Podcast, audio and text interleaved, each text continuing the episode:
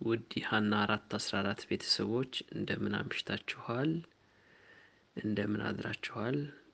እግዚአብሔር አባታችንን ስለ መልካም ጥበቃውና ጥንቃቄው ስለ በዛው እጅግ ምሕረቱ እለት እለት ለእያንዳንዳችን ለአዋቂዎችም ለልጆቻችንም ስለሚያደርግልን ነገር ለእኛ ጠቃሚ የሆነውን ነገር ስለሚያመጣልን እጅግ አድርገን እናመሰግነዋለን።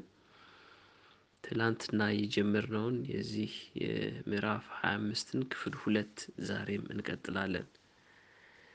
ትላንት በምዕራፍ ሃያ አምስት ቀላል የሆነ አኗኗር በሚለው ርዕስ የመጀመሪያውን ክፍል ተመልክተን ነበር። ተፈጥሮአዊ የእድገት ደረጃውን ጠብቀው እንዲያድጉ ስለማስተማር።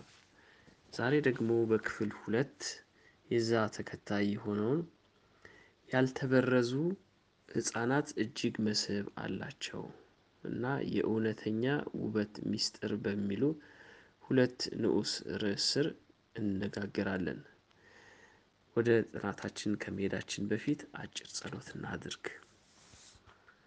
እግዚአብሔር አባታችንና አምላካችን እጅግ አድርገን እናመሰግንሃለን።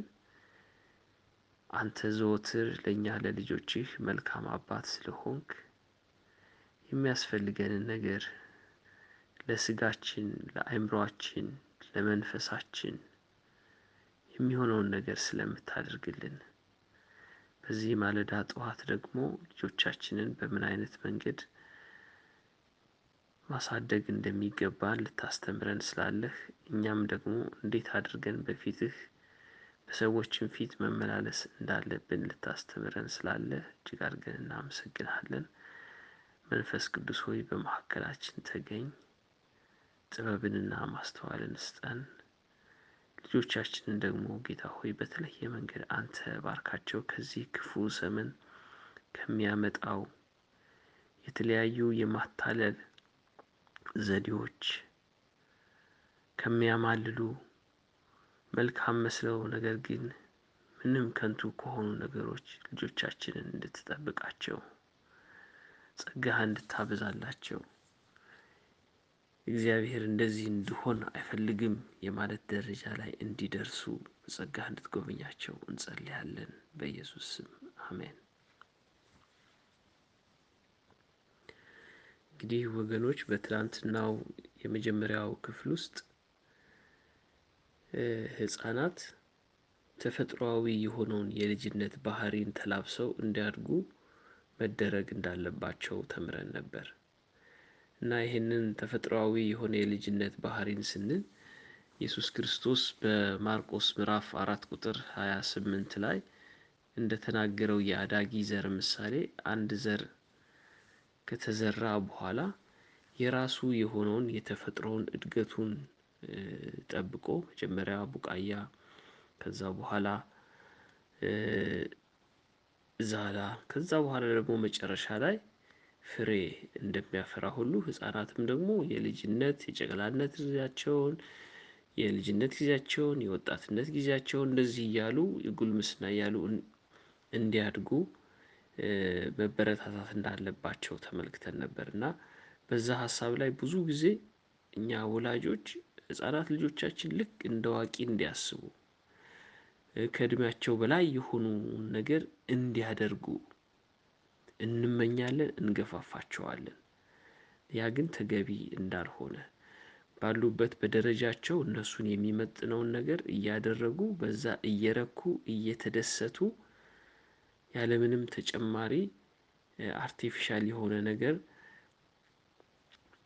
እንዲያድጉ እንድናበረታታቸው ለዛም ደግሞ እኛ መልካም ምሳሌ እንድንሆናቸው በአኗኗራችን፣ በአለባበሳችን፣ በድርጊታችን ቀላል የሆነውን ተፈጥሯዊ የሆነውን simplicity የሚባለውን መርህ ይዘን እንድንኖር እና በዛ ምሳሌ እንድንሆናቸው ተመልክተን ነበር።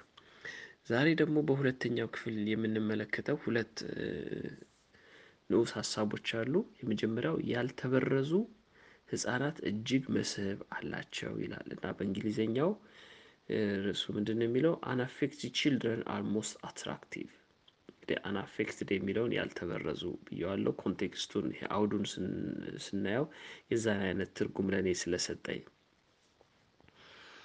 ያልተበረዙና ተፈጥሯዊ የሆኑ ህፃናት ከሌሎች ይልቅ እጅግ ውብ ናቸው። ለልጆች በጣም የተለየ ትኩረት መስጠት ተገቢ አይደለም።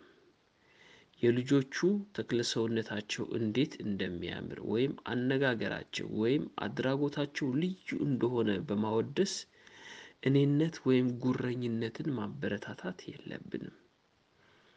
እጅግ በጣም ውድ የሆኑና የሰውን ትኩረት የሚስቡ አልባሳትን ሊለብሱም አይገባም። ይህ አይነቱ ሁኔታ በልጆቹ ውስጥ ኩራትን ወይም እኔነትን ሲያሳድግ፣ በተቃራኒው ደግሞ በጓደኞቻቸው ዘንድ የቅንዓትን ስሜት ይፈጥራል። ስለዚህ ልጆቻችሁን እውነተኛ ውብ ማለት ውጫዊ ውበት ማላበስ ማለት ሳይሆን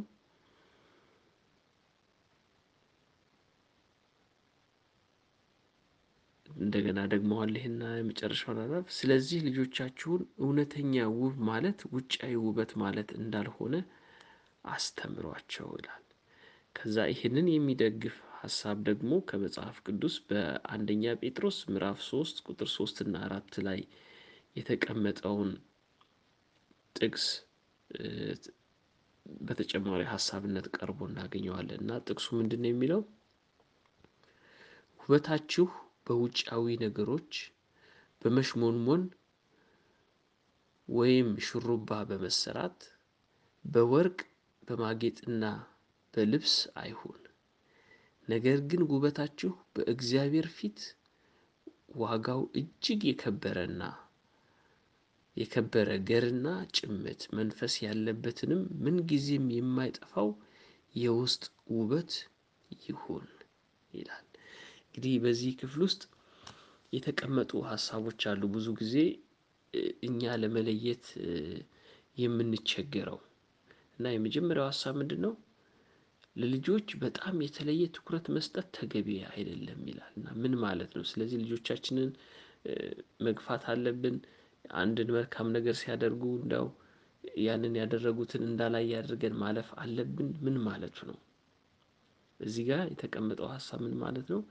የልጆቹ ተክለ ሰውነታቸው እንዴት እንደሚያምር ወይም አነጋገራቸው ወይም አደራረጋቸው ልዩ እንደሆነ በማወደስ እኔነትን ወይም ጉረኝነትን ማበረታታት የለብንም። አንዳንድ ጊዜ በጣም ነገሮችን አጋነን በቃ እነሱ ብቻ የአለም ቆንጆ እንደነሱ ብልህ ሰው እንደሌለ እንደነሱ ሌላ ማንም እንዳልተፈጠረ አድርገን እንክባቸዋለን። ወይንም ያላቸውን የውጫዊ ተሰጧቸውን መልካቸውንም ሊሆን ይችላል ችሎታቸውም ሊሆን ይችላል በጣም አጋነን እንናገራለን። በዛ ጊዜ ግን በውስጣቸው እኔነትና የትዕቢት ስሜት እንዲበረታታ እናደርጋለን። እንደዚሁም ደግሞ ከዚህ በተጨማሪ በጣም እጅግ ውድ የሆኑ ዋጋቸው በጣም እጅግ ውድ የሆኑ እንደዚሁም ደግሞ የሰውን አይን ከሩቅ የሚስቡ አልባሳቶችን እናለብሳለን። እና ይህ በሚሆንበት ጊዜ አንደኛ በእነሱ ውስጥ እኔ የተለየሁ ነኝ የሚለውን ስሜት እንስባለን እንፈጥራለን። ከዛ በተቃራኒ ደግሞ በእነሱ ጓደኞች መካከል ልዩነትን ይፈጥራል። እነዛኞቹ ደግሞ በተራቸው ቅናት ያድርባቸዋል ከቅናት ደግሞ ወደ ጥላቻ ሊመራቸው ይችላል። እና ይሄ አድራጎታችን አንደኛ ልጆቻችንን እንጎዳለን ሁለተኛ ጓደኞቻቸውንም ደግሞ የተለየ ሀሳብና ትክክለኛ ያልሆነውን ነገር እንዲያስቡ እንዲያደርጉ ልናደርጋቸው እንችላለን። ለዚህ እንደውም እንደ ጥሩ ማሳያ የያዕቆብንና የዮሴፍን ግንኙነት ማንሳት እንችላለን። ያዕቆብ ለልጁ ለዮሴፍ እጅግ ያማረ የተለያየ ቀለም ያላትን ኮት ወይም መደረቢያ ገዛለት ሰራለት ይላል። እና ያ በቤተሰቡ መካከል ምን ፈጠረ? ቅናትንና ምቀኝነትን መጨረሻ ላይ እግዚአብሔር ለበጎ ይቀይረው እንጂ ዮሴፍ ያለፈበትን ህይወት አባቱም ያለፈበትን ህይወት ስንመለከት እጅግ የከፋ ነበር። እና በዚህ ጉዳይ ላይ ትኩረት ሰጠን ልጆቻችንን ተገቢውን የሆነውን ማበረታታት ወይንም በሌሎች መካከል ልዩነት የማያመጣን ነገር በማድረግ ልጆቻችንን ማሳደግ እንዳለብን ይገልጻል። እና እዚህ ጋርም የተጠቀሰ ጥቅስ አለ።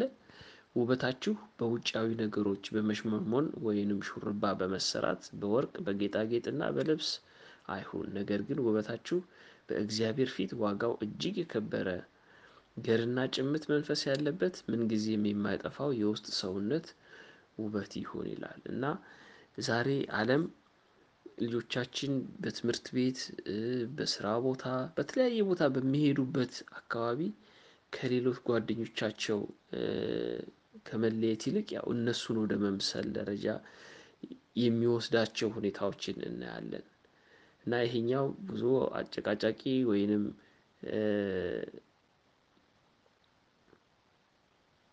ብዙ ሀሳብ የሚያጭር ክፍል እንደሆነ አምናለሁ። እንግዲህ በዚህ ላይም ወደፊት ልንወያይበት እንችላለን። ይሄ የፀጉር መሰራት ሹሩባ አለ እኛ ልጆች ደግሞ ካልተሰሩ ሴቶች ልጆቻችን ሹሩባ ፀጉራቸው አስቸጋሪ ነው። በተለይ በምዕራቡ አለም የምንኖረው ሰዎች ልጆቻችን ልክ እንደነዛኞቹ ሉጫ የሆነ ለጥ ያለ ፀጉር እንዲኖራቸው ይፈልጋሉ የኛ አይሆንም። ሁልጊዜ ደግሞ ማበጠር አያስቸግርምና ሹሩባ መሰራት አለ። ምን ማለት ነው? ይሄ ሹሩባ መሰራትስ እንዴት አድርገን ነው ልጆቻችንስ ማስዋብ ያለብን የሚለውንም ሀሳብ እንግዲህ ተጨማሪ እንድትሰጡበት ለእናንተ እድሉን እተዋለሁ። ወደ ሁለተኛው ነጥብ የዛሬው ክፍል ወይንም ከዚህ ከምዕራፍ ሃያ አምስት ላይ ሶስተኛውን ስንመለከት የእውነተኛው ውበት ሚስጥር ይላል። እና በዚህ ክፍል ውስጥ ይቺኛዋም አጭር ክፍል ነች። ልጃገረዶች ሊያውቁትና ሊማሩ የሚገባው የሴትነት ውበት ወይም ቁንጅና እውነተኛ መለኪያው ውጫዊ መልክ ማማር ብቻ ወይንም በብዙ ነገሮች ስኬት ላይ መድረስ ሳይሆን ነገር ግን በትህትና እና በእርጋታ በእርጋታ መንፈስ እንዲሁም በትዕግስት ለሌሎች ለጋስና ደግ በመሆን መስዋዕት እስከመክፈል የሚያደርስ የፈቃደኝነትም ጭምር መሆን ነው ይላል።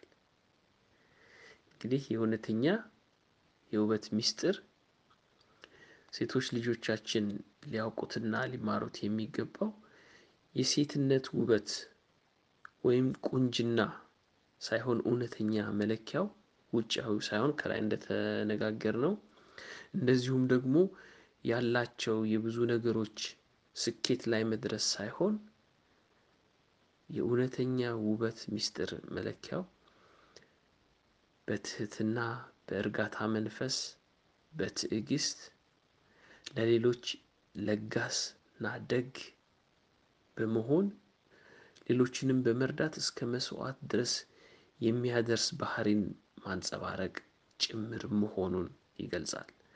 የውጫዊ ተክለ ሰውነት ማማር ይሄ ዩኒቨርሳል ቢውቲ የምንላለው የምንለው ማንም የሚክደው የለም። ግን ያ ብቻ አይደለም የእውነተኛ ውበት መለኪያው የውስጥ ባህሪ እርጋታ ትዕግስት መልካምነት ደግነት ያንንም ያቀፈ እንደሆነ የሚያስተምረን ክፍል ነው። ወደ ሁለተኛው አንቀጽ በምንሄድበት ጊዜ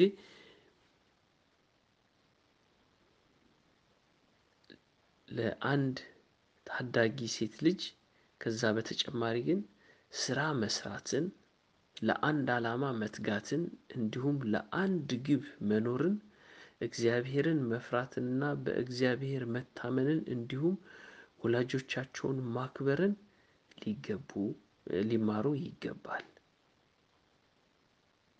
እድሜያቸው እየጨመረ ሲሄድ ይበልጥ ንጹህ ህሊና ያላቸው ሆነው ያድጋሉ። በራሳቸው የሚተማመኑና እጅግ የተወደዱ ይሆናሉ። እንደዚህ ያለችውን ሴት ማዋረድም ወይም ዝቅ ማድረግ ፈጽሞ የማይቻል ነው። ለብዙዎች ለውድቀት ምክንያት የሆኑትን መሰናክሎችና ፈተናዎች በቀላሉ ታልፋቸዋለችና ወይንም ያልፉታልና ይላል። እና ልጆቻችንን ለውጫዊ ውበት ብቻ የሚጨነቁ ውጫዊ የሆነውን ውበት ተላብሰው ብቻ እንዲያድጉ ከማድረግ ይልቅ የውስጥ ውበት የመንፈስ ጥንካሬ ስራን እንዲለምዱ ለአንድ አላማ ተግተው እንዲሰሩ ካደረግናቸው እግዚአብሔርን መፍራትና ወላጆቻቸውንም መታዘዝ ካስተማርናቸው እያደጉ በሚሄዱበት ጊዜ ንጹህ የሆነ ሕሊና እንደሚኖራቸው በራሳቸው የሚተማመኑና እጅግ የተወደዱ እንደሚሆኑ ይናገራል። እና ምናልባት ይሄ በዛን ጊዜ በነበረው የሴቶች ሁኔታ ጋር ሰፊ ትርጉም ያለው ሊኖር ሊሆን ይችላል። ብዙ ጊዜ ትምህርት የማይደፋፈሩ ሊሆኑ ይችላሉ በዛን ዘመን ይሄ በተጻፈበት ውጪም ወጥተው ሰርተው ላይገቡ ይችላሉ ልጅ በማሳደግና በቤት ውስጥ ስራ ተጠምደው የነበሩ ማህበረሰብ ወይንም ጊዜ ሊሆን ይችላል። ይሄ መልእክት የመጣበት ግን ዛሬም ቢሆን ልጆቻችን ውጫዊ ውበት ብቻ ሳይሆን ውስጣዊ ውበት የውስጣዊ ማማርም ተላብሰው እንዲመጡ ስራ እንዲወዱ ማድረግ ለአንድ አላማ እንዲሰለጥኑ እንዲማሩ ማድረግ በራሳቸው ላይ የሚተማመኑ እንዲሆኑ አድርገን ካሳደግናቸው ማንም ሰው ዝቅ ሊያደርጋቸው ወይንም ሊያዋርዳቸው እንደማይችል ለብዙ ሴቶች መውደቅ ምክንያት የሚሆኑ መሰናክሎችና ፈተናዎችን በቀላሉ ማለፍ እንደሚችሉ የሚያሳስብ ወይንም ሀሳብ የሚሰጥ ክፍል ነው። እና ብዙ ጥያቄ ሊፈጥር ይችላል ልንወያይበት እንችላለን እና ልጆቻችን እዚህ ላይ በተገለጸው መልኩ በውጫዊ ውበት ብቻ ሳይሆን ውስጣዊ ማንነታቸውን እግዚአብሔርን የሚወዱ ሰውን የሚያከብሩ መልካሞች ደጎች ለሰው የሚያስቡና የሚጨነቁ አላማ ያላቸው ራሳቸውንም ያልጣሉ ልጆች አድርገን ማሳደግ እንድንችል እግዚአብሔር ጸጋውን ያብዛልን። መልካም ቀን ለሁላችሁ እመኛለሁ